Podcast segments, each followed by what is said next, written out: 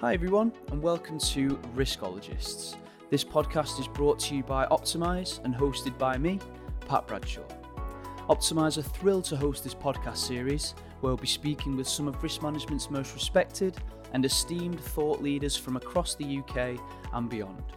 Throughout this series, we'll be exploring our guests' journey within risk management as well as delving into their unique insights and invaluable first hand experiences around some of the industry's most pressing topics. Our goal? To create a platform in which ideas and thoughts can be shared in order to inspire and educate our audience and to ultimately give back to the risk management community across the world. So, without further ado, let's get into it. Hi, everyone, and welcome to this episode of Riskologists. As always, I'm your host, Pat Bradshaw. Um, today, doing something slightly different. So, absolutely delighted to be joined by not just one guest, but but two. So, firstly, delighted to introduce Deepak Mistry. So, Dee, thanks a lot for coming on. No problem. Great stuff. And and then secondly, again, um, it's my pleasure to introduce Richard Bendall-Jones. So, Rich, again, thanks a lot for coming on. You're welcome. Brilliant. So, um, gents, I think a logical place to start with this, as I as I do with all the podcasts, is a little bit of a journey to date, really. So, um, just understanding really how you both got into risk management, um, a bit of a timeline of your career, um, and then your journeys leading up to this very point. So, Dee, would you like to kick us off? Try not to make this uh, too long. Uh, I've, I've had a bit of a varied career, uh, taken lots of uh, twists and turns along the way. Yeah. Um, I suppose where my career properly started off was back in 2001, where I joined National Grid. And uh, the first team that I worked for was a, a risk modelling team uh, within a strategy department. And uh, the remit of the role was to uh, try to help the teams uh, optimize performance under a number of incentives by the regulator. And that basically involved um, doing sort of geeky things like um, statistical analysis, looking at multiple regression, correlation, time series, Monte Carlo, and the like. Bit of VBA programming as well. So it's quite a, a technical role, um, but it's quite broad reaching because we helped um, a number of internal clients um, sort of optimize their performance. And that included things like uh, forecasting, producing scenarios, developing trading strategy models, and the like. Um, and then I kind of moved on after a few years of getting bored there, and I moved into uh, I wanted to kind of go outside of my comfort zone a little bit. And uh, I moved into a more engineering focused uh, department called Gas Network Investment. Um, I was quite fortunate because National Grid's quite a large organization. So there are these opportunities available. And uh, just ironically, the, the first job I got when I joined the team was to become an investment team leader to try and fix one of the worst corroded pipelines in the UK, a 42 kilometre stretch of gas oh, wow. uh, pressured pipeline no pressure, no project management experience, but uh, it was a, an interesting uh, experience. Uh, How old are you at this point? How old are you at this point, if you don't mind me asking? Oh, God, uh, sort of mid twenties at the time. Oh, okay. Yeah, yeah, been been out. I'd worked in different places before, but uh, this is like where my career okay. really started. Yeah. Uh, I had other hats on in the same role as well, so I was being asked to like stand in front of industry and update and publish quite a meaty document which described how National Grid designed and developed the gas transmission system. So that was quite terrifying at the time, but uh, enjoyable. The, the, document itself uh, was quite quite interesting because it looked at things like uh, legislation, environmental policy, how the commercial markets worked, how we uh, model supply and demand data, and uh, importantly, how we model the, entire gas transmission network. So that was quite uh, interesting. another part of the role involved um, standing in front of the regulator or producing reports to help them understand um, what the need case was for various um, um, pro- uh, capex projects. Nice. So then I got bored of that, and then I sort of switched uh, into the murky world of electricity, and I joined the electricity charging team. And uh, one of one of the jobs I had there was to be the business lead for that department to implement a, a multi-million pound SAP project, which was interesting. And I also coordinated a team of analysts to to do the annual charging and billing obligations. So that was quite interesting. So kind of going short term, medium term, long term, and then charging. Then uh, I had every intention of leaving National Grid, but I kind of got uh, rubber banded back into the business by an ex colleague who asked me to help on a on a very interesting project called carbon capture and storage. So that was too tempting. Uh, but the, the, caveat was I had to come in back as a contractor. So, so I, that started my life as a consultant or contractor. Um, really interesting job, obviously innovative technology uh, in, a, uh, in a sort of a, sort of quite a political um, landscape. It was a one billion pound competition that I was involved with, and this was really my first foray into project risk management, uh, as opposed to the modelling of risk that I did before. Yeah, and um, we did some quite sort of uh, innovative stuff there. You know, one of the things that we had to do was to uh, set up an enterprise risk management system specifically for the project. Um, it also had a bolt-on Monte Carlo tool to it, so you could do QCRAs on it, and also kind of trying to push the push the boundaries a little bit. We were doing clever things like linking risk to individual clauses in different types of contracts to help us to sort of normalize the data in tender evaluations and things. Then the uh, government decided to pull the £1 billion uh, competition on it. So uh, I then found myself in capital delivery in, in National Grid again. Uh, and uh, I worked on a whole range of projects, ranging from cable projects, overhead lines, diversions, flood defences, and so on. Um, and then my role uh, morphed into more sort of um, political projects like Hinkley Point C. So I was a risk manager on that, leading the um, regulatory submission part of the risk piece on that, HS2. Um, done things like ousted various consultancies out and in-housed risk management functions, which was quite interesting uh, at the time. Nice. And then I got then I got moved on to uh, just tell me to shut up, by the way. Uh, no, no, no, no, fire away. I find this stuff fascinating. It's a bit of a weird journey. Uh, and then um, I had one of the jobs that I had at Capital Delivery was to implement an enterprise risk management system, which was quite interesting. Um, so from end to end, you know, doing the uh, business requirements, tender evaluation of different products, and then implementing it. And uh, believe it or not, um, from start to end of getting the uh, the vendor on site, we uh, designed, implemented, and trained people up within three months, which is wow. unheard of from what I understand. So, as a risk manager, I can claim that I used zero percent of my contingency, and we we were on budget and on time, or before time actually. So um, did that for a bit and then um, went on to uh, evolve that. So taking it from just a risk management system to try and do a bit of a, a risk maturity plan and trying to build risk analytics, integrating it with other systems within the business to try and improve the way um, the business reported on on risks and stuff. And then after that, I got bored of National Grid. Thought I definitely need to leave now, and joined Network Rail for a couple of years as a risk and value manager worked on a number of different projects like the, the London to Corby project, the tail end of that project, and then um, knee deep in the uh, East West Rail Phase 2 uh, project, which was quite a large project, and helping out with the target cost uh, negotiations on that. And then more recently this year, earlier this year in February, I joined Costain as a principal consultant.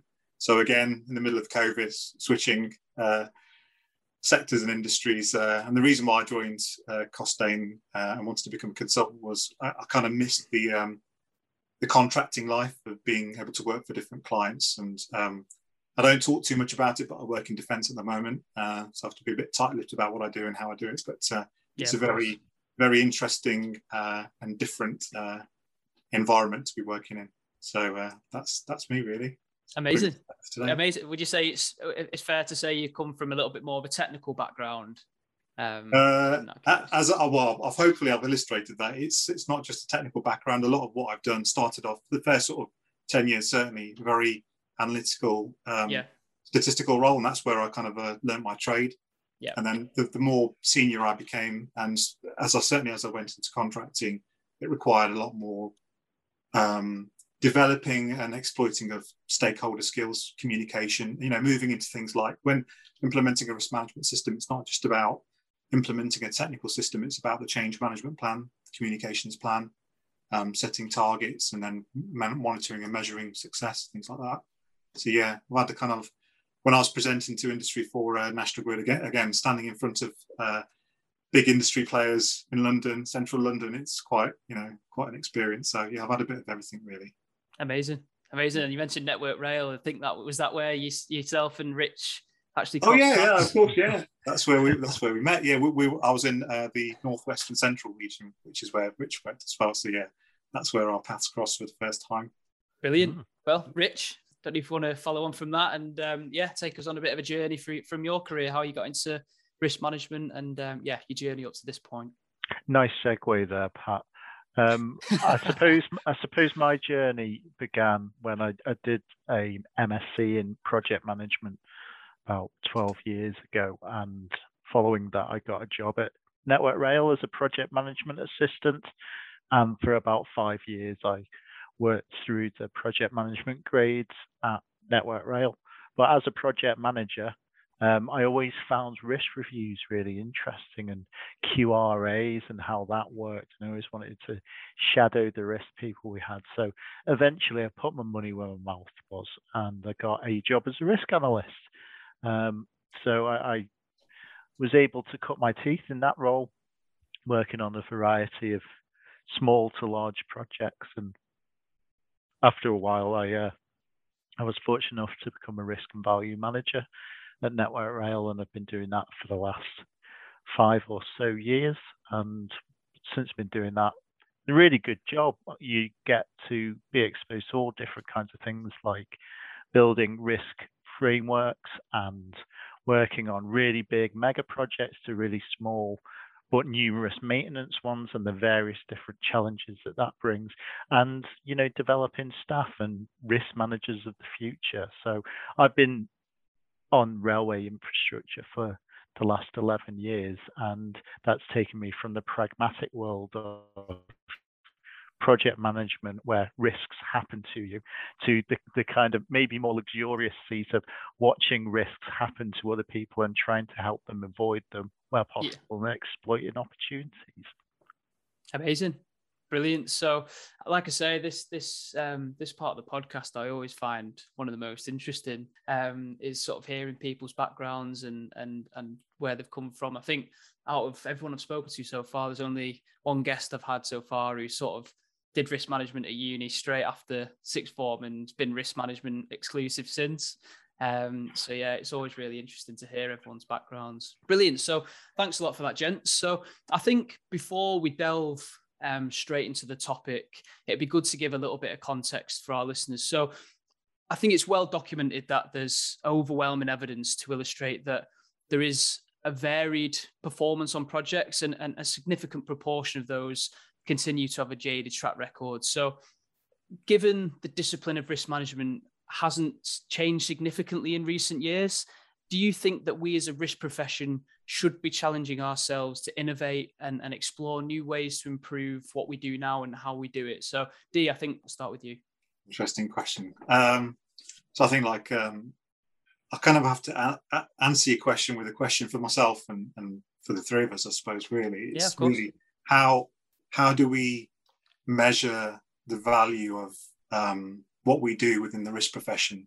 Um, because if we if we understand the answer to that question, then we know whether we need to improve or not.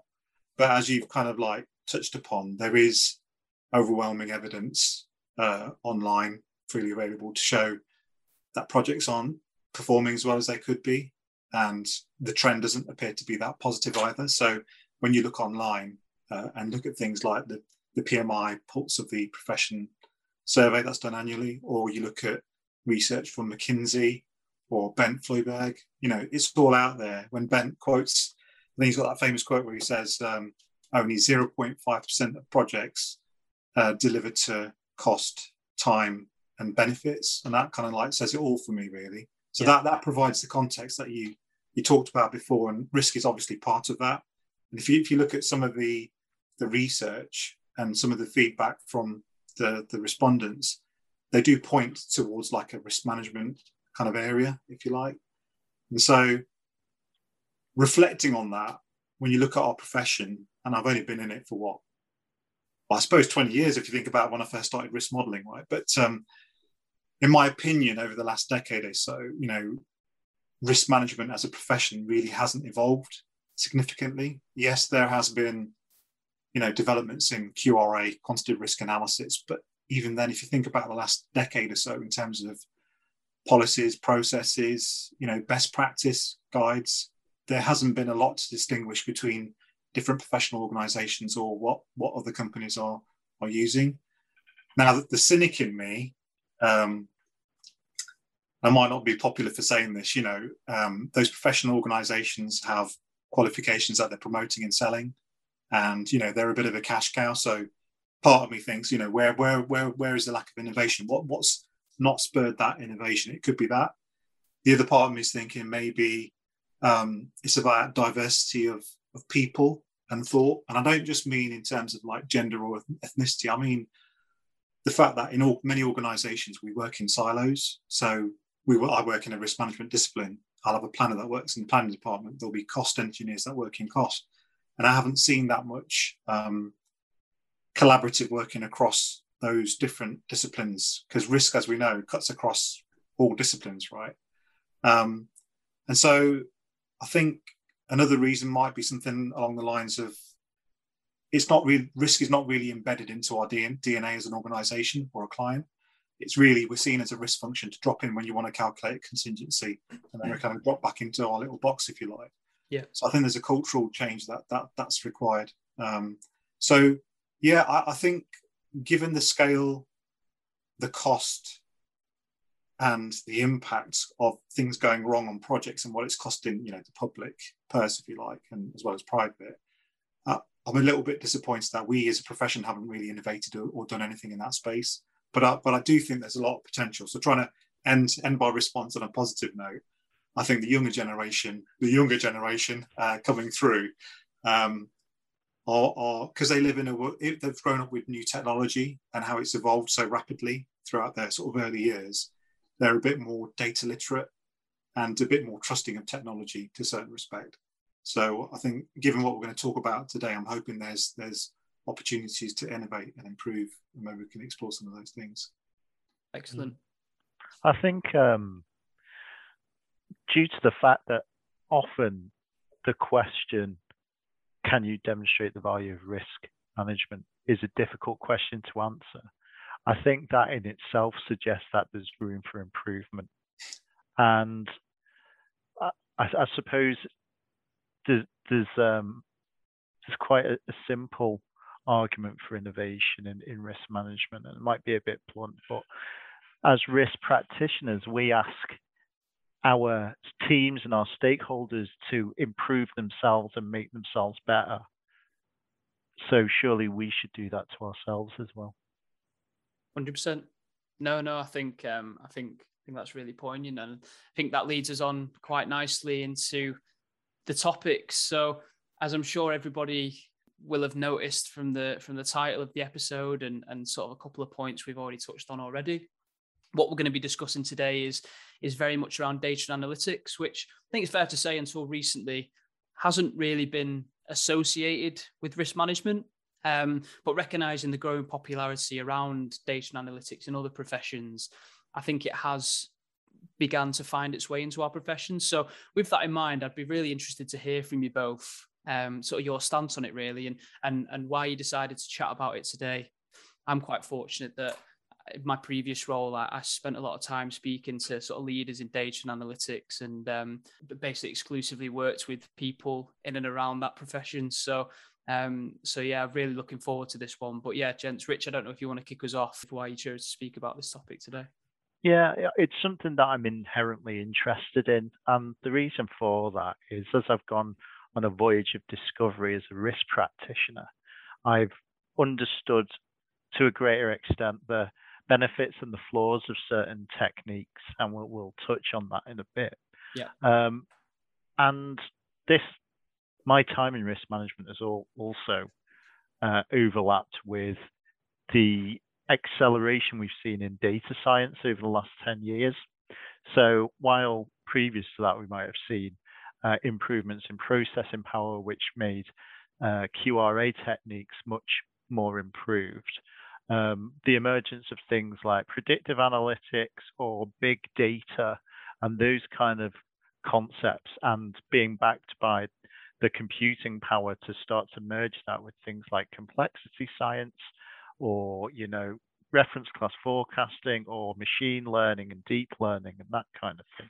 I think it creates a lot of exciting opportunities, and, and therefore, you know, I, I was fortunate to have uh, a line manager who several years ago said, "Have a look at these topics," and they planted the seed, and, and, and over the years I've dipped in and out, and it's only over over the last few years where I've realized how we can harness this and how to go um, it, it, with my businesses um, that I work with. And, you know, I see it as a logical extension of the, the progress we've seen in other fields in what, what we're calling the information age and how we can tie that up with with risk information ultimately. I mean, what do you think, Deepak? What what what interests yeah, you about I think this? I wrote down a quote somewhere. Um, I think it's on my laptop, but I think it says something like um, there's there's a I think it's from the MIT Sloan article, and it says something like um, instead of finding a purpose for for data, we should find uh, data for a purpose. And I think they referred to it as rather than referring it to as data-driven analytics, which, which is a term that I've used loads of times before.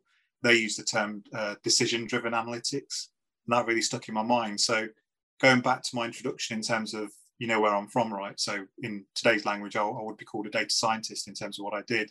You know, the, the technology now, like machine learning, is is automating what I did manually uh, on a regular basis. So with my background, I'm, and because I used to use data in more sophisticated ways. So when we look at risk data, it sits in a risk register and it's relatively static.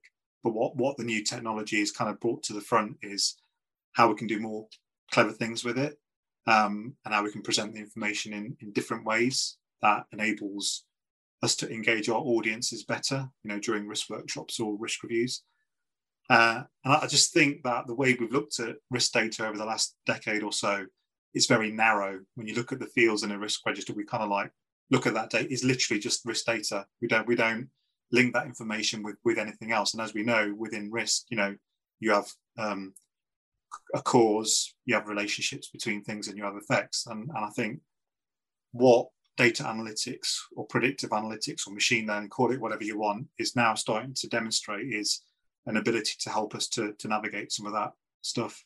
Um, and, and I think it's not just about, I know we're going to be talking about quantification of risk, we're going to be talking about data analytics, but I think it's I think it's really about how we engage our stakeholders better, um, you know, improve the way we communicate and improve the way we present information so that they can make decisions in a more informed way and at the right time. And, and I think the way we've done it in the past um, it, has been it's been relatively simple and crude.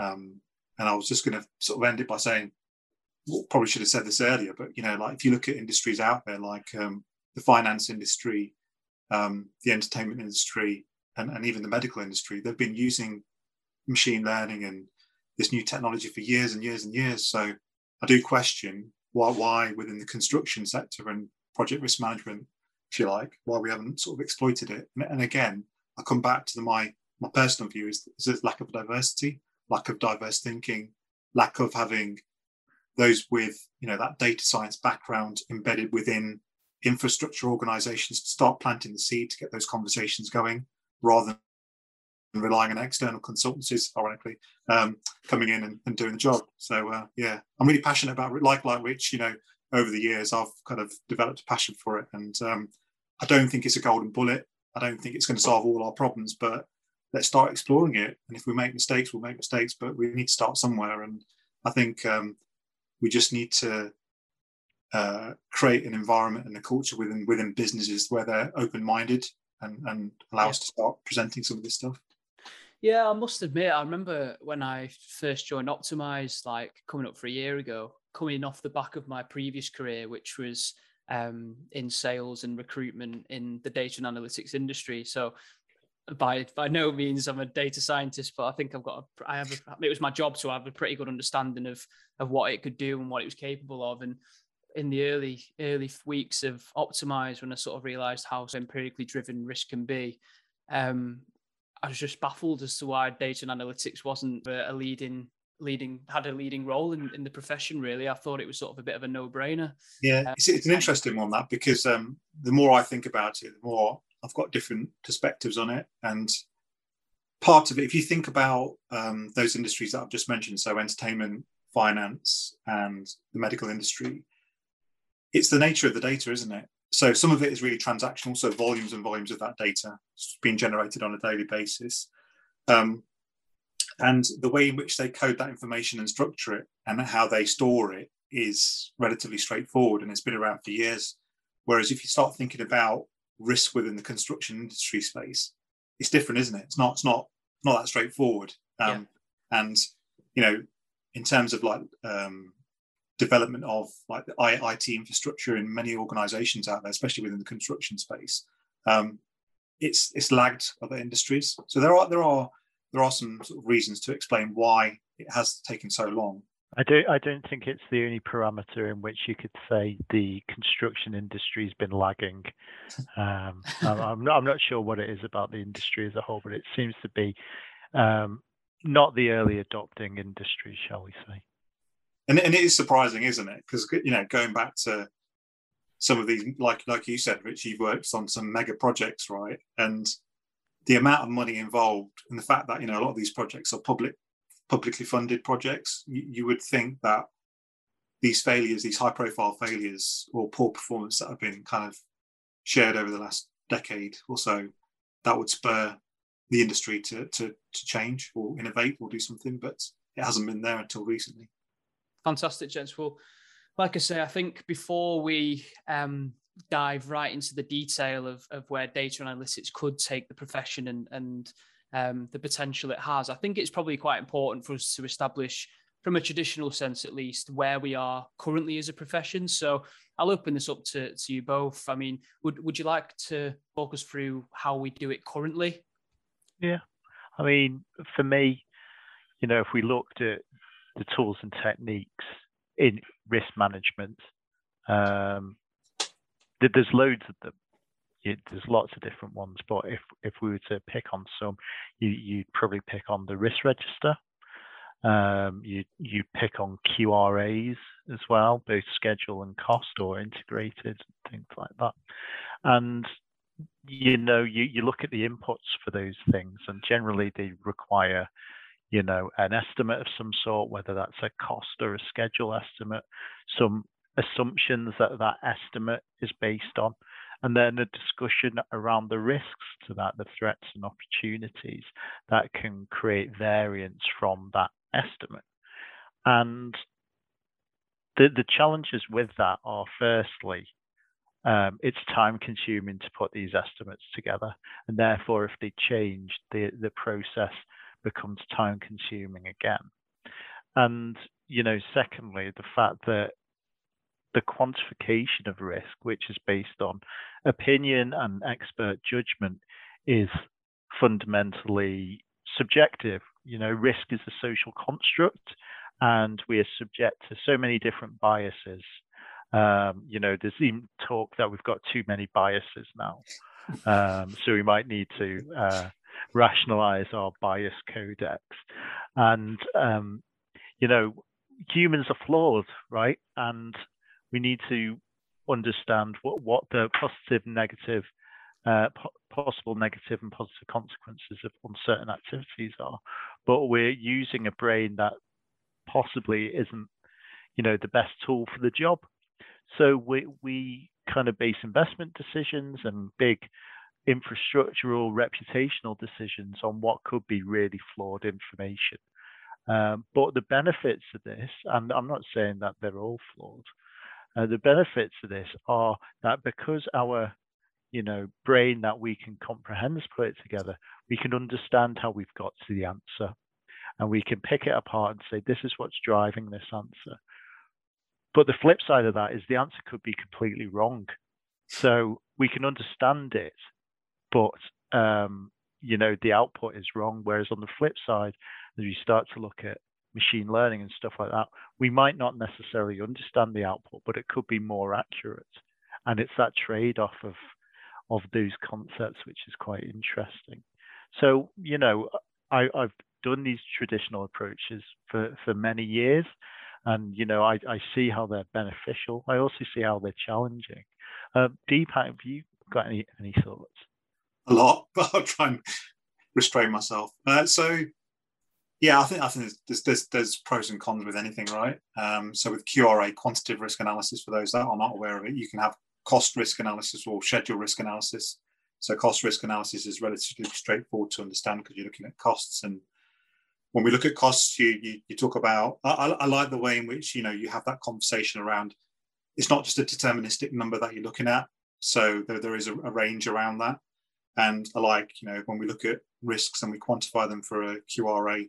You know, there, there's you talk about the tail end events and you talk about distributions and stuff like that. So I think that engages your audience and gets them to think about a non-static number, which is good um, because that kind of reflects reality. Um, it's logical, it's uh, scientific, which is good. It's kind of deemed to be, it has been deemed to be best practice for a while, and I probably certainly agree with some some aspects of that.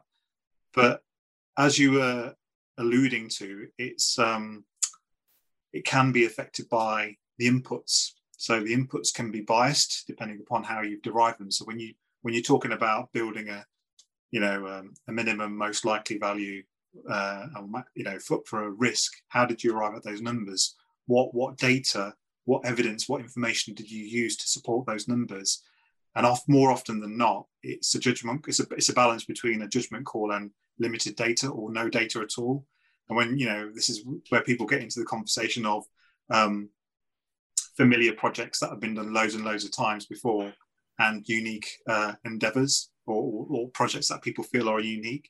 And so, how do you derive those parameters for those models and those distributions? So, I think, you know, and the thing about bias is, is there's one thing in terms of the input to the model, but then when you crank the handle, generate the output, um, that's where other biases or influences come into play, like politics. You know, there, there, you know, it's no secret that we can produce, you know, a scientifically generated number which is logic and you know uh, been uh, inputted by the business and subject matter experts and what have you. But when you produce the number and present it to the to some more senior people within the organisations, they're quite keen to uh, overlay some of the numbers with their own with their own views. So I think bias and politics and influence kind of works at the start of it and at the tail end of it as well. Uh, and I think this is where the newer technology kind of I don't I wouldn't say eliminates that, but it, it will help us to reduce some of it um, and you know force us to tell a more transparent story in one respect. But as Rich was alluding to as well, you know, many people have kind of considered in back in the day uh, Monte Carlo simulation a black box. I don't know what they're going to make of uh, machine learning because that's a bit more you know complicated to kind of get your head around. But you know, they're the things that I like about it. It's on a positive note, scientific. You know, kind of get engages people, gets people around the table. Um, the flip side of it, it takes a long time. It's kind of man, quite mandrolic, as my new colleagues like to say. Errors can creep in as well. So there's a lot of manual handovers and interfaces. Um, and data quality can be an issue as well. So forget bias or anything like that. You know, just general data quality, where the data comes from and how it's been input, can be an issue as well. So there are there are pros and cons with the way we do things at the moment. And let's not forget, you know, within large major infrastructure projects, people might be familiar with uh, quantitative cost risk analysis, but there are many organizations out there that are just using risk registers and qualitative bandings to, to quantify their risks or assess them. So yeah. there is still a broad range of tools and techniques being used out there by businesses. Um, so it's not consistent by any means. So do you think the cons with the the way we currently do things outweigh the, the pros at the moment? Yeah, I'm going to be brave and say there's the balance of cons versus pros isn't adequate to justify not innovating further.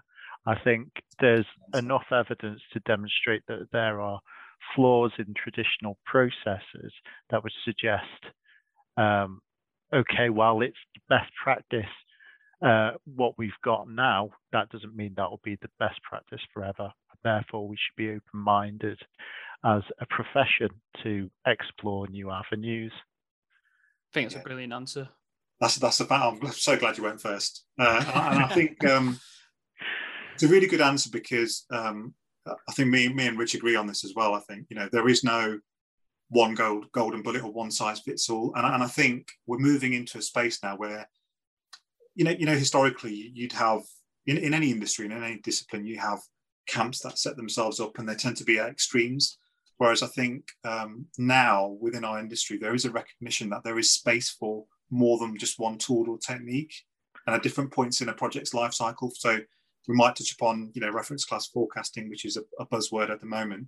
I mean, I used to do reference class forecasting when I used to build statistical models back in the day. So for me, I can see the value in them. You know, and I used to go down to quite a, a granular level when you're looking at plant and machinery. But from a project perspective, you know, you can start high level or sort of work your way down. And I think we, we've had conversations, me and Rich, about um, how maybe something like reference class forecasting is more useful further uh, earlier on in a project, you know, where there's a greater degree of uncertainty uh, around, you know, risks and things like that.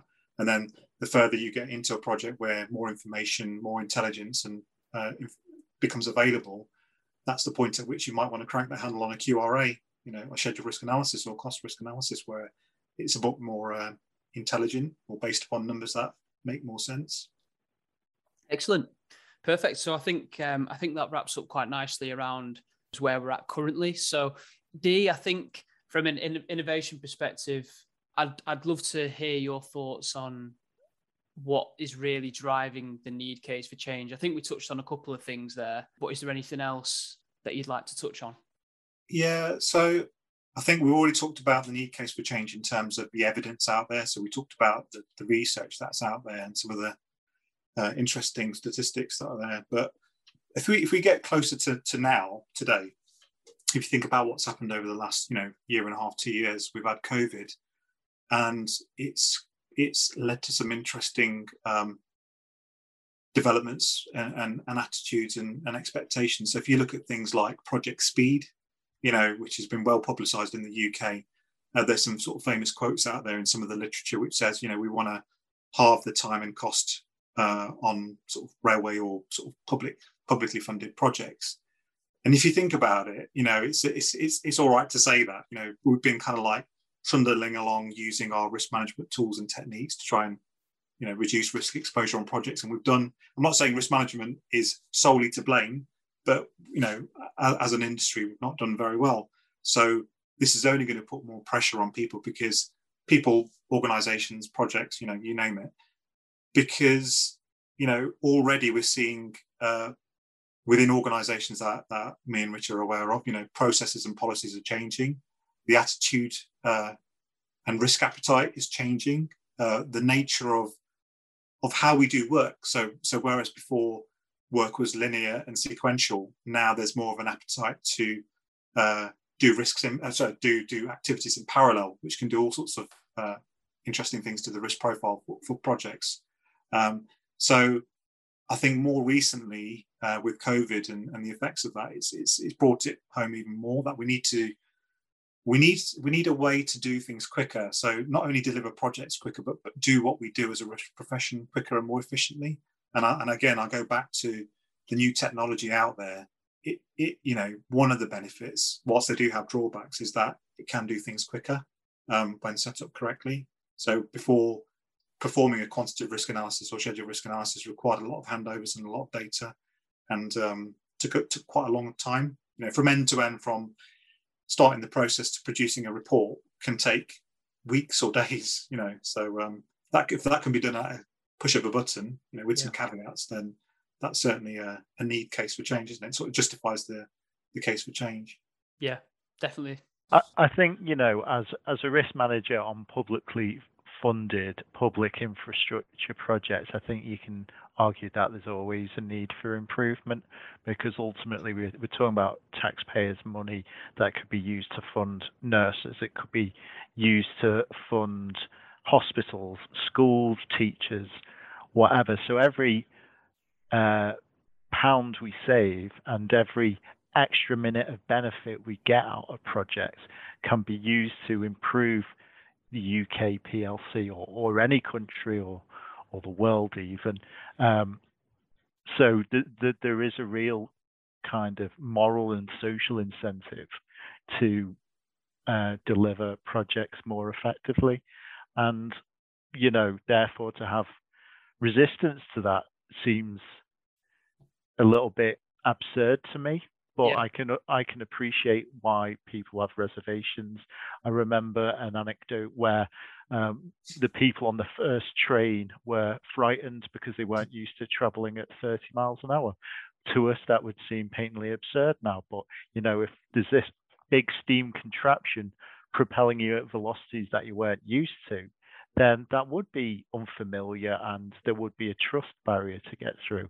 And I think it's a similar concept where we are now. But I, I feel quite passionate that, you know, these technologies and the pr- approaches are at least an attempt for us to get through this kind of productivity problem that we have on infrastructure projects. Yeah, and I think just just to reiterate that point I made before, it's we're talking about data, we're talking about tools and technology, but that's not that's it's not just about technology. We're humans. We're we're using these tools, and we we contribute to running them and trying to interpret and, and we're responsible or accountable for taking actions as a result of, of, of the the outputs. So there's a lot to be spoken about around the human side of things, which we may touch upon later on, possibly. But um, yeah. yeah, it's not just about the technology. Cool. Perfect. So, in terms of these tools and techniques, then how are they evolving currently? I know we're going to touch a little bit more on on the future um, a little bit down the line, but how, how are these tools and like, techniques evolving at the moment? So, I thought you know a buzzword at the moment it has been for a few years is machine learning. Or well, a lot of people talk about AI, artificial intelligence, which is quite a, a broad term, but I don't like to get caught up in sort of um, definitions or anything. But machine learning is is the buzzword, and it's it's basically allowing computers to to sort of explore data, try and uh, identify relationships in, in data that it can find, and then extrapolate in the future to try and build predictive models or forecasts. You know, it's as simple as that, really. Uh, and I think that's where things are heading. So I, would call it an evolution. Um, it is a bit of a revolution as well, but I, I call it an evolution because I, I, used to do data science, you know, 20 years ago when I first started out and I was doing multiple regression modeling, looking at correlation, Monte Carlo. And yes, the, the, the technology uses different statistical and mathematical techniques slightly, but the overall concept, the overall sort of aim is still the same and, and how to apply the technology. But the fundamental thing is it's that it's quicker, it's automated, and you're, you know, you're not spending countless hours getting hold of data, um, having to, you know, I spent hours, days, weeks 20 years ago trying to get data into a format that I could do something with it. You know, data quality was really poor. There was missing data. I think we've come a long way um, in, in recent years. You know, a lot of organisations are now building the infrastructure, the IT infrastructure to to make some of those data quality issues and, and uh, accessibility less of an issue. You know, there's a lot of infrastructure organisations are are building data lakes where they're sucking information out now into Power BI and Tableau and all sorts of fancy reporting tools. So I think we've come a long way, but but ultimately we're speeding up the process for what we used to do manually in, in data science, and, and, I, and I think that's that's that's the kind of evolution really. I think for me, on top of that, it's really a question is being posed about the tools that we currently use. Um, for example, Gantt charts, and if we look at multi-billion complex, I mean, truly complex projects and programs, can we really understand the complexity of that by looking at a Gantt chart? And I, I would suggest that you can't, or that it's very diff- difficult to do that. So I think part of this is also the development of technologies that allows us to look at the complexity of these kind of projects in a new way. And that might be taking a Gantt chart and translating it into a kind of network diagram where you understand where the sensitive kind of nodes are in the network and you know encouraging ourselves to look at how we build projects in a different way and what are the real sensitive areas like we might look at sensitivity anal- analysis in some of our our existing tools and techniques and a different way of visualizing that i suppose yeah, and I think about the thing about this new technology. So again, you know, that the some of the techniques are, are not new, but it's what I used to do manually. So what I what I do like about the technology is not it's not siloing. It's not just uh, restricting itself to one data set. So it will, if it's got to access to P6 schedule data, cost data, health and safety data, engineering data, it will mine that data and look for relationships in that information. Obviously, this thing around where you know the boundaries between what the human should be doing and what the the algorithms or the computer should be doing needs some sort of careful consideration because you know you can marry ice cream sales with you know temperatures in, in Australia halfway around the world, and you might see a link there. I don't know, but um, need to use a bit of common sense and judgment around that. But I like the fact that it's using more than one data set. So those silos, those data silos are kind of broken down, and you can kind of um, look for relationships between um, other variables. Because when you look at risk and you start doing root cause analysis, you know, it becomes quite evident that many things are related to many things and many things influence many things. Um, and one cause can create two risks or two impacts or three impacts. And, you know, and I think, like Rich was saying, there are now tools out there which are starting to um, help the risk profession explore those relationships uh, better. I won't name any particular software vendors out there, but I did recommend one recently on a LinkedIn post. So uh, there are better uh, tools out there already which are helping us to visualize these relationships and explore them with our stakeholders. Um, and, I, and, I, think that works really well because I remember when Rich, when I when I came to Network Rail, one of one of the first few projects I, I worked on, you know, there was this um, you get those wall-based whiteboards where you can sort of doodle around, and that's what I was doing. You know, I moved, I went away from the the risk register, and I started doing like a mind mapping type exercise, and I think that's where we need to get to. You make, you know, what, what I like about some of these new tools out there is that they encourage more um, participation and, and, interaction with stakeholders. So when you ask a question, you can kind of like follow the breadcrumb trail through rather than just yeah. looking at static risk register. And um, I think I think we you know we're getting into that space now where we're starting to experiment. While he's be brave to you know there were some early adopters that are now starting to explore some of this stuff. Um, yeah. And I remember when I was working on East West Rail Phase Two, which was quite a large project.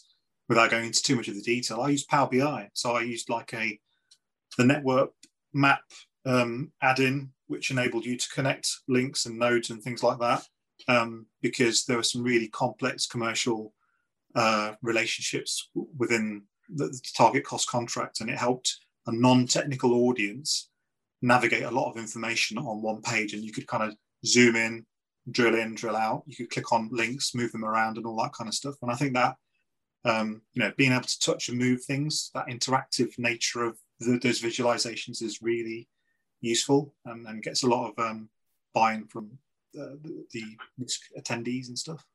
I think that's a really really good point actually because traditionally you could look at a lot of risk processes as linear.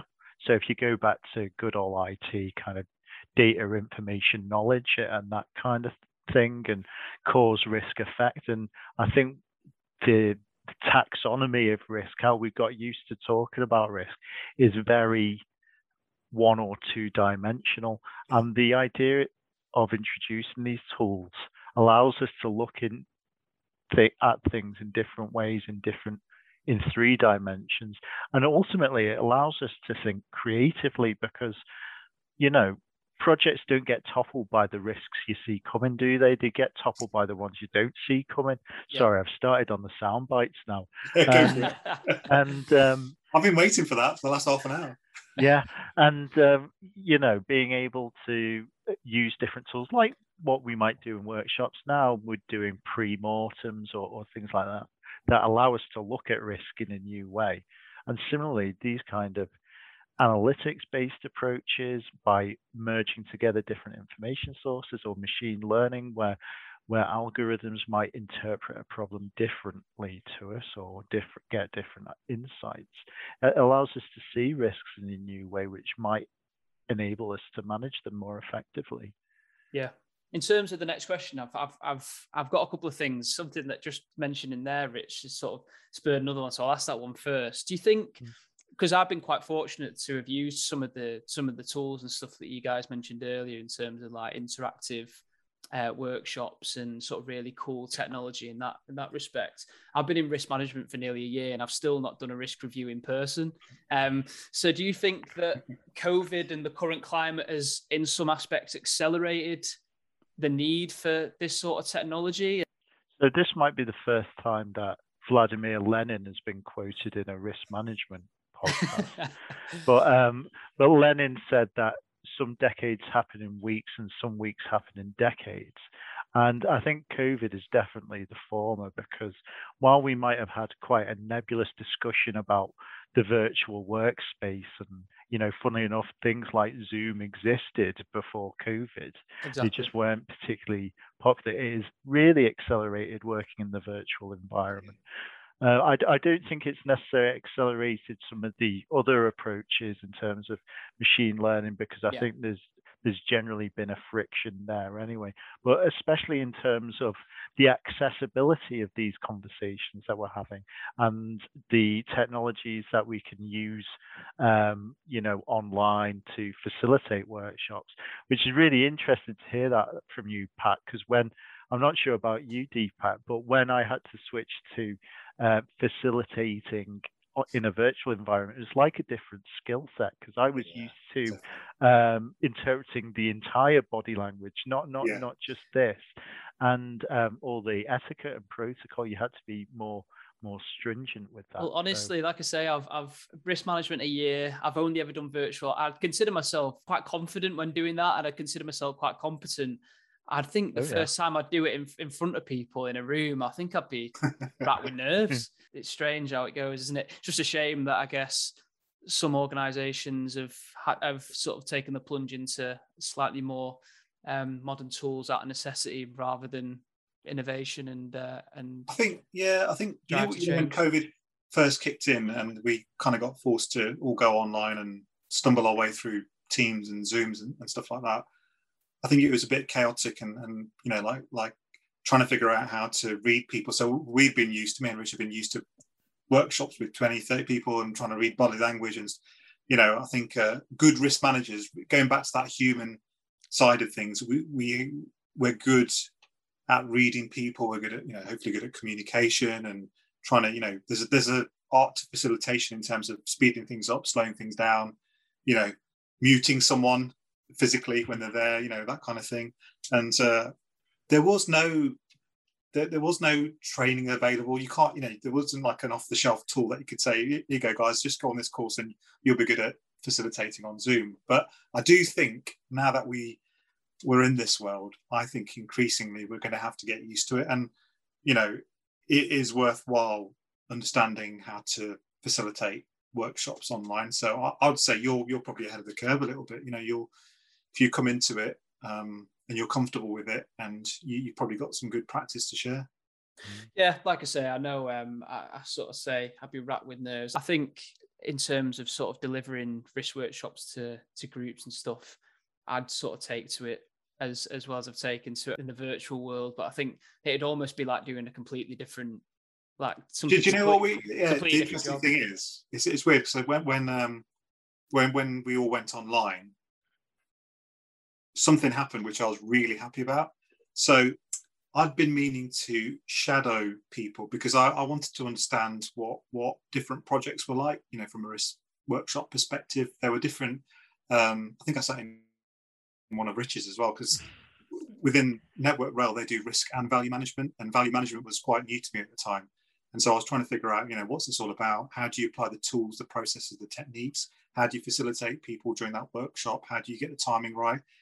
And it opened up all those opportunities like the flick of a switch you know. So i i, I volunteered myself saying look if anyone wants to um, sit at the back of the virtual bus and just just be a passenger and, and see how it's done you can do that. So uh, it, it, created new opportunities to learn for me so i thought oh, i really welcomed it. Amazing. Brilliant. So um, just on the last bit for me really then in terms of the innovation piece. So i think we've sort of touched very much on the um, on the sort of benefits of introducing these tools and techniques. I mean, from my perspective, I don't know how similar it would be in this particular instance, but having spoken to a lot of business leaders who um, are hiring in data and analytics in my previous career, there was a lot of business leaders who sort of would just throw money at data and analytics and sort of expect it to start saving them or making them money, whatever the the, the uh, motivation was. I suppose they're just doing it because they see other organizations doing it, but they don't really have any understanding of why, what, or how. Um, that's just a sort of an example that I can think on, and, and I wonder if if you have any thoughts on on that as well, uh, in terms of sort of drawbacks and challenges of this new technology coming into the profession. I think there's currently a lack of understanding about where humans come into it. And we keep on saying, oh, we'll talk about humans in a bit. Um, because it's a, such a, a, fundamental element, that human interface, that yeah. you, you, end up touching on it all the time. And, um, you know, I think there's a real misunderstanding there in terms of, you know, some kind of Terminator esque vision of a machine learning project manager who's going to take over the world and do make all our decisions for us. And I think, you know, there's an education piece that needs to happen where we're saying, you know, the objective's the same, giving you information to make the best decisions you can. Um, to make the best projects you can. It's just the information comes in a different way, and the method of getting that information is different. And similarly, I think, you know, we talked about there being a, quite a polarized debate about these these kind of approaches. Are, are you traditional or are you a, a lunatic futurist or, or, or, whatever? And the the the honest answer is they're complementary. And any of these approaches needs a human at the end of it to make a judgment because it's the judgment that is the creative human element of the process. And AI or whatever can't do that. And they also can't sit in front of the public select committee. Um, so, you know, I think one of the drawbacks is currently the lack of understanding is as to the context of these tools and the real benefits of them. And I think there's a lot of people and a lot of organizations who are going through that process at the moment. So I don't think that will continue to be a drawback, but I think it is a challenge at the moment. yeah, feel... it's an interesting one, isn't it? Sorry, Sorry go, go ahead, Deepak.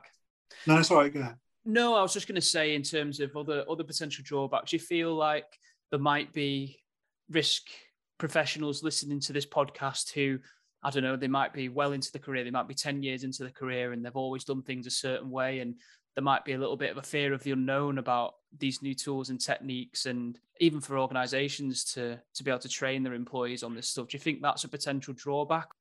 I think uh, it, it's just uh, that's normal life, isn't it? You know, new technology comes about. Um, I mean, Rich can probably quote some more interesting, you know, examples from hundred years of years ago and stuff like that. But I think um, for me, it's just normal. It's you know, new technology comes along, a new process comes along, which does things quicker.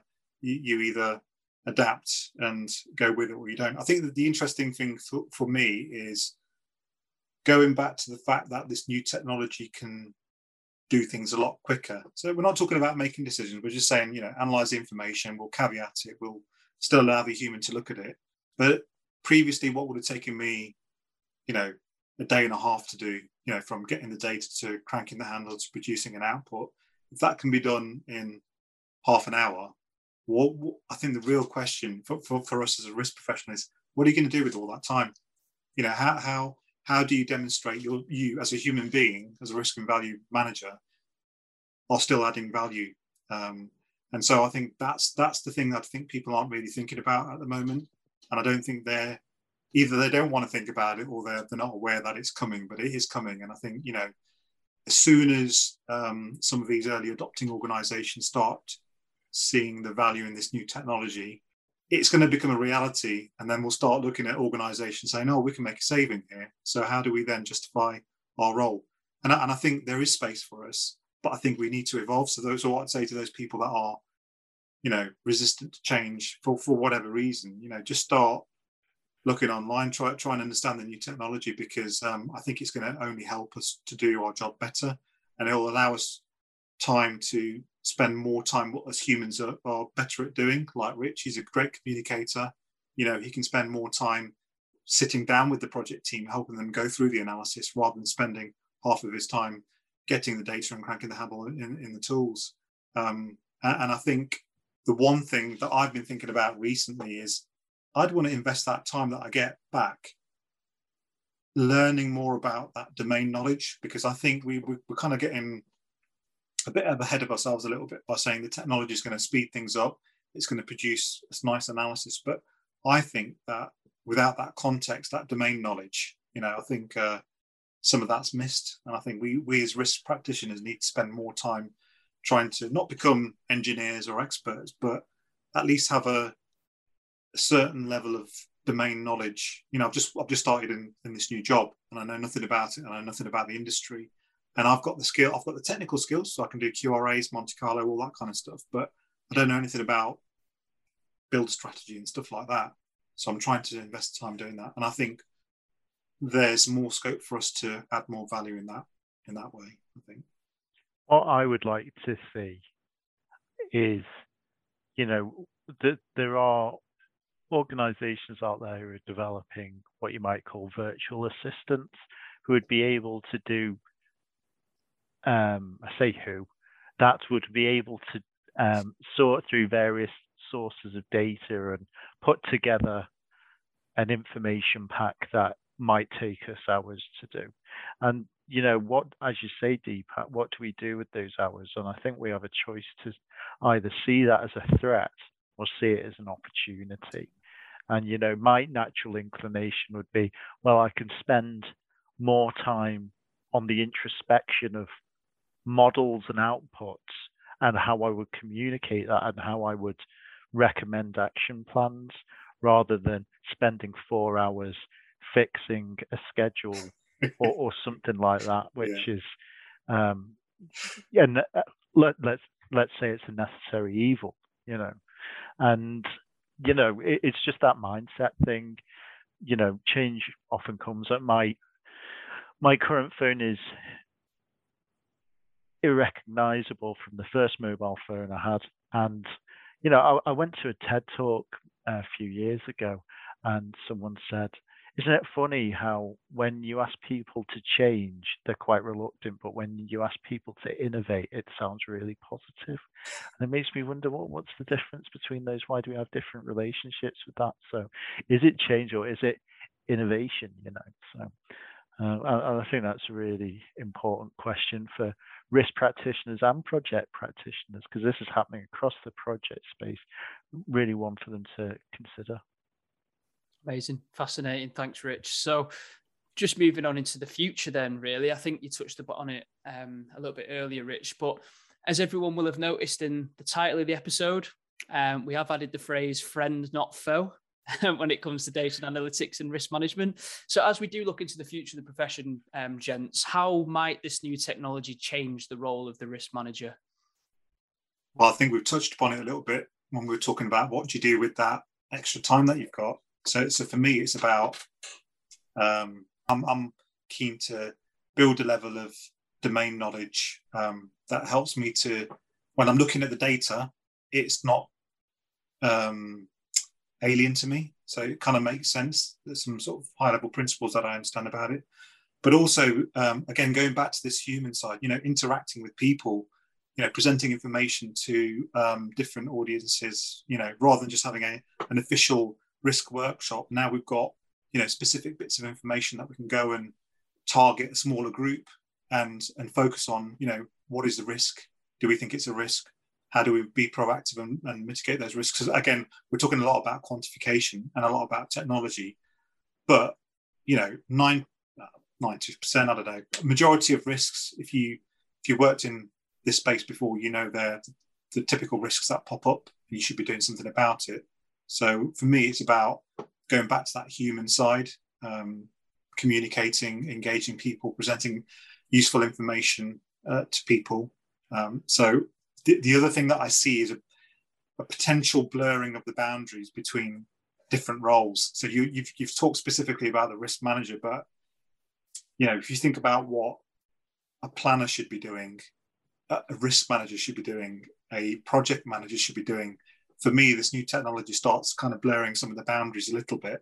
Um, I still think there's a place for all three, but you know, going back to this concept that Rich talked about the uh, you know the AI assistant or whatever, you know that's taking away a lot of the grunt work. People are going to have a lot more time on their hands, and so would would there be more blurring of the boundaries? I'm not sure. It's just a question that I've got in my mind. I haven't really thought about it, but you know the planners provide the schedule. We input that into the Monte Carlo model, uh, produce an SRA output, and the project manager looks at the output. You know, how is that going to change with new technology, and how we speed up the process.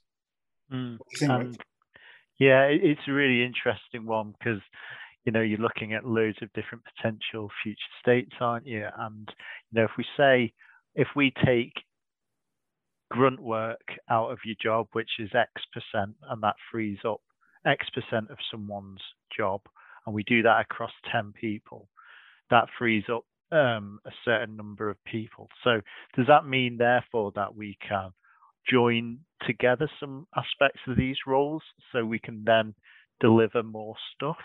Or do, does it mean that our roles might evolve into kind of rather than data kind of miners and putting all that stuff together in um, reporting spreadsheets, we actually become data corrallers where we have uh, we have um, you know algorithms that do this and we audit that kind of stuff.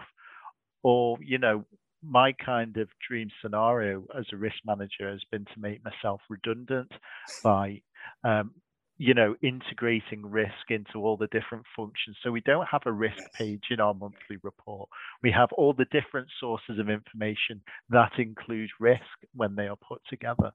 So actually, if the use of these tools means that risk as a concept and as a profession becomes integrated in the other parts of project team roles, with project manager, commercial planner, whatever, um, and you know, we, we end up with this super risk manager that just happens to have project management add to the title. I think that's a wonderful place to be. And I think, you know, when we look at all the risk management standards and enterprise risk management and things like that, you know, they all talk about integrating risk management. So what better way to integrate it than to embed it default into the tools that that our project practitioners will have. Yeah, really, really interesting point that. And you know, how long have we had um, risk managers for in the profession for? Not not that long in the in the history of things, right? So you know, yeah. it does it does make me think what what were we doing before then? Um, regardless of project performance, right, which hasn't necessarily improved. Um, but I do I do like that, and I and I think I, I agree with Rich, and it sounds really um, weird to say it, but you know, I said it. I think I said it earlier on in the podcast. What we should be doing is embedding the principles of you know good practice risk management across every department every function you know that mindset about understanding what a risk is and how to mitigate it it's not i don't see that as just a function i think it should be part of how we make decisions i mean we do it as human beings right outside of work every day we look at risks and we identify them and as a parent of two young kids you know i'm constantly telling them to hold the handrail and all that kind of stuff right so um yeah i, I think that's the future I, I think eventually you know hopefully, if we do our jobs correctly in, in a few years' time, you know, we, we should be um, making everyone a good risk manager. Really. Mm. Fascinating. Thanks, gents. So, something that I'd be really interested to hear your thoughts on um, is around the concept of Parkinson's law. So, for any of our listeners who aren't familiar with this, this is essentially an adage that says work expands so as to fill the time available for its completion. So, just to put that into layman's terms, for example, if you're given a week for a task which should only take a day to complete, um, it often unnecessarily stretch that task right the way to the end of the week. So the question for you both is if we make better use of data to develop our baseline, so for example, reference class forecasting, as we've mentioned, if our baseline becomes our post risk position, how do we avoid falling foul of, of this said Parkinson's law? Well, I'd like to jump in and say that Parkinson's law takes a very dim view of humanity, and I would, I, I, would, I would challenge whether it's it's always correct. And you know, I, I, I get the concept, yeah, um, but um, maybe it's it's a little bit extreme.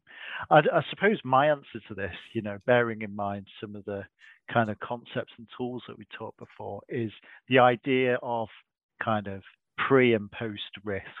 So we, we say, okay, um, an activity might take one day, but it might take the whole week, you know, and you know, at what point is it realistic to plan? Do we plan for the worst case that we've got a dim view of of humanity, or do we plan for how much we think it should really take?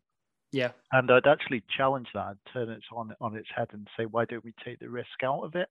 And say, actually, how much does this thing how much has this thing taken in the past on similar projects? So rather than say, let, let's try and calculate um, the uncertainty associated with it, knowing that if we give someone some contingency, they will use it, which is, you know, a, a cited phenomenon. Um, we could say, well, how long has this taken us in the past, and what what is the range of out, outcomes and outputs that that that we have witnessed with these kinds of activities? So rather than giving people the invitation to use the time, let's say, well, what have people done in the past? Yeah, uh, and again, I, I, actually don't see this as anything different to how things have been in the past. So you know, like this is all about building contingency uh, into baselines, right? And saying, you know, this is how how much time you've got, or this is how much it's going to uh, cost. And I think I agree. I was going to say something similar to what what, what you talked about because I was kind of triggered by the the buzzword um, reference class forecasting there. But I think um, again, sometimes I think we get blitzed by the analytics uh, and the data, and whilst quantification and analysis is useful, what what actually spurs someone into action? Um, that's a question I've got. Because um, if most of the quantification, it, usually, typically, they'll call a risk guy and say, "Can you crank the handle?" And because it's to do with early funding uh, for, for a project, if you like. But I think the earlier that we intervene and take action, the, the better chances we've got of success. So, regardless of what the numbers are showing, regardless of the benchmarks, I think it's like common sense. Here's an activity that you need to do. How long do we think it's going to take? Rich has already mentioned the you know the minimum, most maximum, or, or historical data. I think the, the focus should be around what are you going to do about it, and I, and I do think that you know some of the analytics um, focus too heavily on quantification of the impact. I think some of the stuff that I, you know certainly I've been experimenting with over the last few years is around producing analysis around um, the mitigation of risks. You know, and I, think that's a space where we could probably explore a bit more. Um, so things like, you know, looking at things like, uh, I don't know, when you have like your risk burn down, for example, uh, or whatever people call it, you know, over time, your, your risk profile, yeah. usually people look at expiry dates of risks. Well, should you not really be using the last target date of the mitigation action that you have against that risk? So if you've got five mitigation actions and one finishes on the 22nd of September, should that not be the expiry date for the risk? So there's lots of different ways of looking at it, but um, yeah, my mind's kind of like um, sort of exploring those at the moment. So uh, I, I, think ultimately it's a you know we talk about pre-risk, post-risk, and all that, but I think that the focus should come back to what are we going to do about it because ultimately it's about ownership, it's about accountability, it's about understanding how we motivate people into action. So you talked about people filling up that time. Well, how do we motivate them to uh, do it quicker or avoid those risks. I think it comes down to culture, down to... culture, doesn't it? Um, no. Yeah, it comes down to culture, but I think it's kind of like, um, yeah, you can talk about culture all day long. Um, but oh, it's like, I know. Tell me about it. How do, how do you motivate someone to, to do something, you know, sooner rather than later? Just going back to this gap filling time, you know, some of us are procrastinators when we when we think about something, we want to push something back, push something back as far as you can. Um, and and I, and I think it's like trying to understand using analytics. So there, there are things going on out there in the analytics field around how to motivate people to, to get on with a task. Um, I think that's that's something we can probably explore in the future.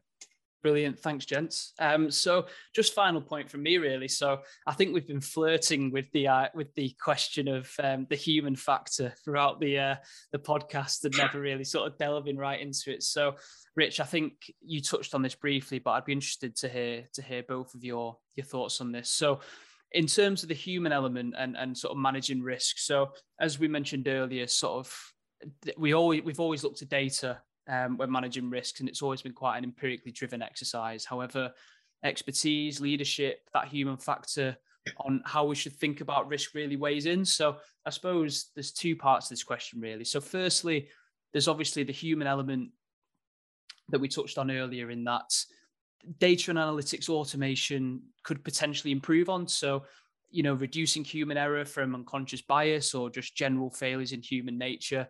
But then on the flip side of the coin, it's how far can we take this? So obviously, despite its flaws, the human element is arguably one of the most fundamental aspects in managing risk. I guess the question is how far does data analytics actually go to improve the profession? And how much human interaction will still be needed and how much can be substituted? Um, Rich, I know you touched on it earlier, but I don't know if you um, if you've if you've got any more thoughts on that. Uh, to paraphrase someone in this podcast, well, it all comes down to culture, and I could talk about that all day long. But um, it it does because it is a culture and, and the framework and the, the context of an organization that will draw the line between where these processes stop and where human judgment comes in. And that line will be drawn at slightly different points, but I am convinced that that line will exist um, in any environment where these tools are used. I don't think we'll have, as I said before, like Terminator esque characters uh, robotically making judgments on um, publicly funded infrastructure, at least in this decade. Uh, or maybe maybe in that, this century, I don't know. I was gonna say, I'm sure that's what they said in Terminator, Rich. well, well yeah, yeah, Be careful. Um, but um, the fact is, you know, because of the social need for these kinds of projects or the profit motive behind, you know, having a healthy supply chain, there needs to be an accountability for decision making, and that accountability needs to sit with with, with a project director or or a human of some sort, um, and you know, we need to see these approaches as a way of making that decision making more effective, not as a replacement or an either or. Yeah. So, you know, in in in conclusion, I think how far it goes can vary depending on how a uh, a organization wants to interpret that. But I think there'll always be that kind of line in the sand where we hand over to an accountable body, which would be, be a human. I feel all kind of space age with those sentences. no, no, like I say, I think when when I was sort of weighing up the topic, that was sort of one of the first things that came to mind. So I thought it'd be a, good a good place to finish. But D, D I don't know if you've got any. Um, yeah, I mean, like I think Richard's always he always kind of articulates himself really well. Um, I think the bit that I'd add to to to that is, and we talked about how it improves the profession and how much can be substituted, but just thinking it through, maybe I'm going off on a tangent here a little bit, but you know, with with so many moving parts in the project, so much data is being generated, and if we're going into this world where a lot of that data is now being um, measured, monitored, and, and sometimes that can go, you know, the granular level can go down to an individual.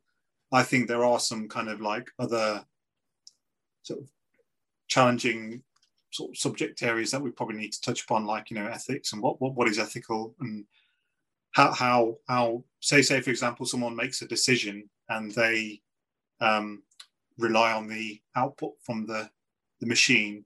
Are they accountable? Can you blame the computer afterwards? You know when you have that post mortem and you're looking at stuff. You know how is the organization going back to culture? How is the organization um, going to treat that individual, that person who had to make the decision? So for me, again, it comes down to accountability, responsibility. We've talked about sponsors. We've talked about you know people on the shop floor having to make decisions on a daily basis, and more often than not, a lot of these decisions are going to have to be made, you know, prior to big ones being made. And yeah. then when you look back historically at how those decisions and how you got to where you got to, you know, I do, I do part of me does worry about it. You know, like um, we talk about like new technology like machine learning. Well, another part of that technology which is already being used by some sort of innovators out there are things like NLP, uh, you know, natural language processing. So already, and it's being used in industries to be fair already. Um, you know, analyzing what people are saying in conversations, you know, and how that's being captured. And I know some some systems are already starting to say, "Hey, look, project manager, you might be aware of this particular area or activity because you know people are talking about it in a potentially negative way, or there are kind of alarm bells ringing. Um, so I think you know how will that impact individuals working on a project? Is that likely to increase their performance and motivation? Is that likely to affect their mental health, knowing that they're being monitored, you know, in this new kind of like future future state, you know, a bit like the Chinese do with all their people and all those cameras and technology out there. I don't know. So yeah. uh, it brings up more questions than answers, unfortunately. But um, yeah. I think we just need to, like Rich was saying, I think we need to.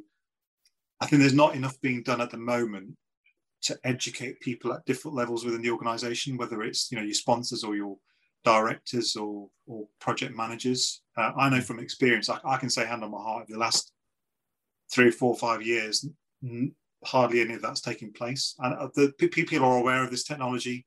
People are starting to experiment with it, but I think we need to get ahead of the curve a little bit and try and think about how we're going to have those conversations and what it means for us day to day. And it's completely our responsibility as project leaders to create that environment and to set out those roles and responsibilities. Computers can't do it. Computers can't build culture. They can do maths dead quick, but they can't tell us what's right or wrong. Boom! Another sound. Boom! There you go. I was waiting to get that one in. Brilliant. I, I, was. Thank you. I can go now. Um, but you know, we we talk about you know being able to eliminate biases. You can write algorithms with biases in them. So while we, at the moment, we might peer review the decisions to fund projects, we could be peer reviewing and auditing um, the bias in algorithms to say, actually, are we um, just uh, programming these tools to make the same mistakes we did. So we can talk down the risk and talk up the benefits of projects so we can get them greenlit. And once they're greenlit, we sunk too much money in them to, to cancel them halfway through.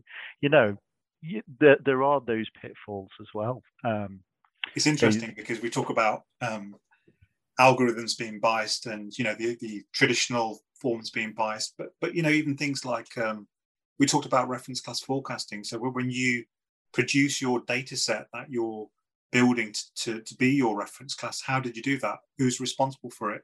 You know what was the logic and rationale behind building that set to, to you know base your forecasts against and things like that? So yeah it's there it's there in everything that we do and i think it will be there in the future but i think we just need to start that education. And, and you know like rich knows you know i've been kind of like reading up on this stuff now and I, I try and write a few articles to share what i've learned as i'm going along my sort of learning journey because I think you know it's in our best interest to start trying to understand you know the basics around what this technology is, how it works, how I might fit into that space in the future.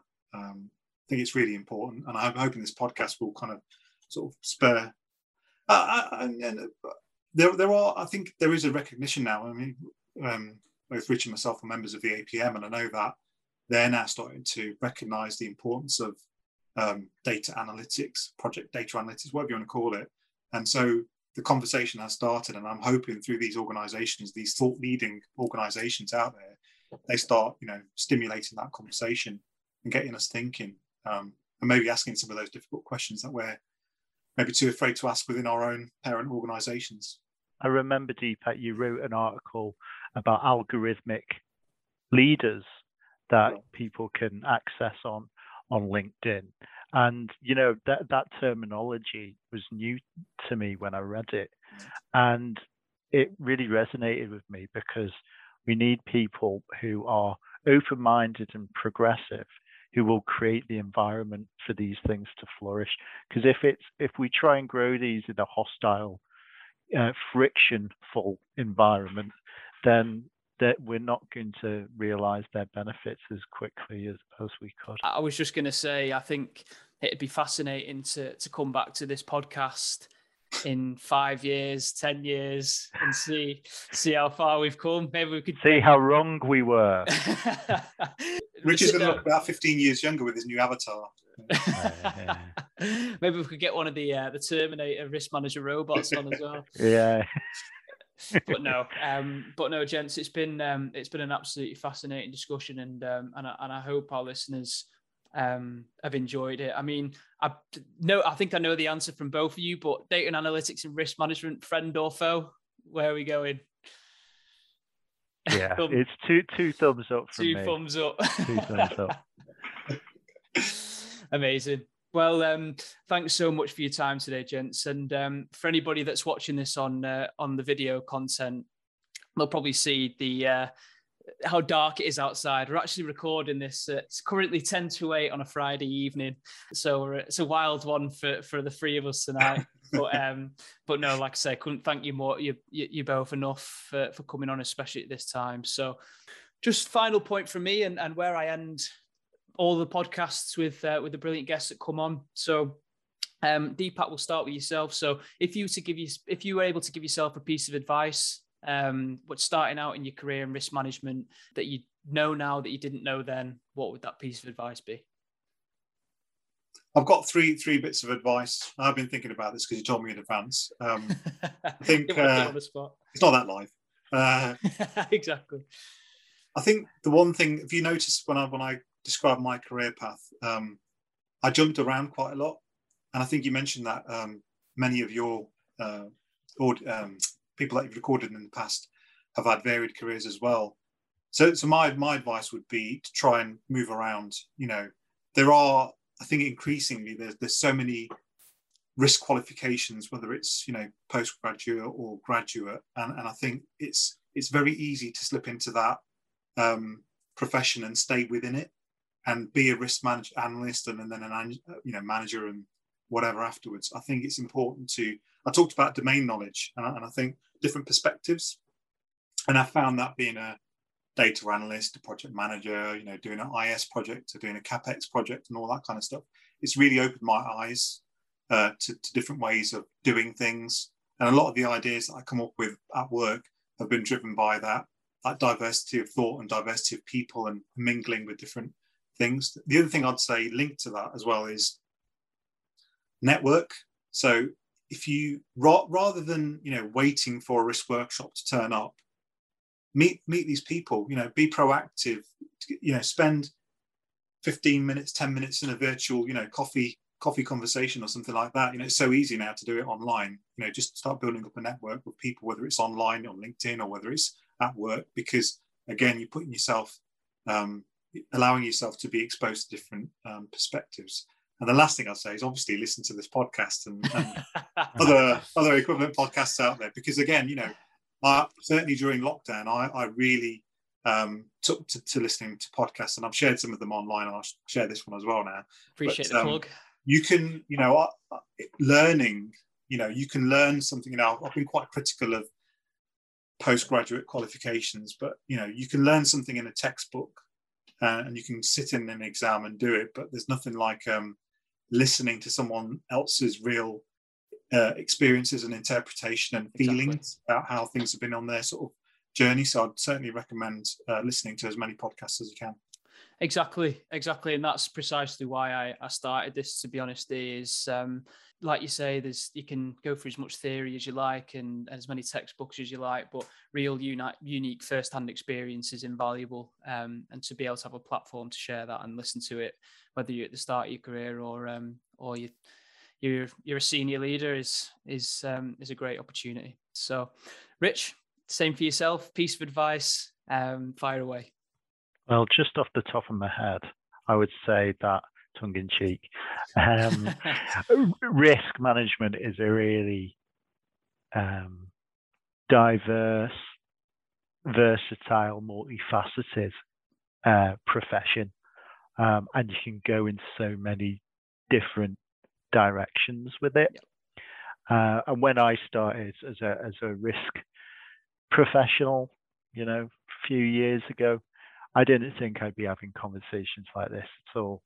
And you know, I've been able over the years to harness the side of my character that's quite playful, quite creative, and marry that with risk concepts and to achieve the objectives of what I've needed to do or my teams needed to do with our stakeholders.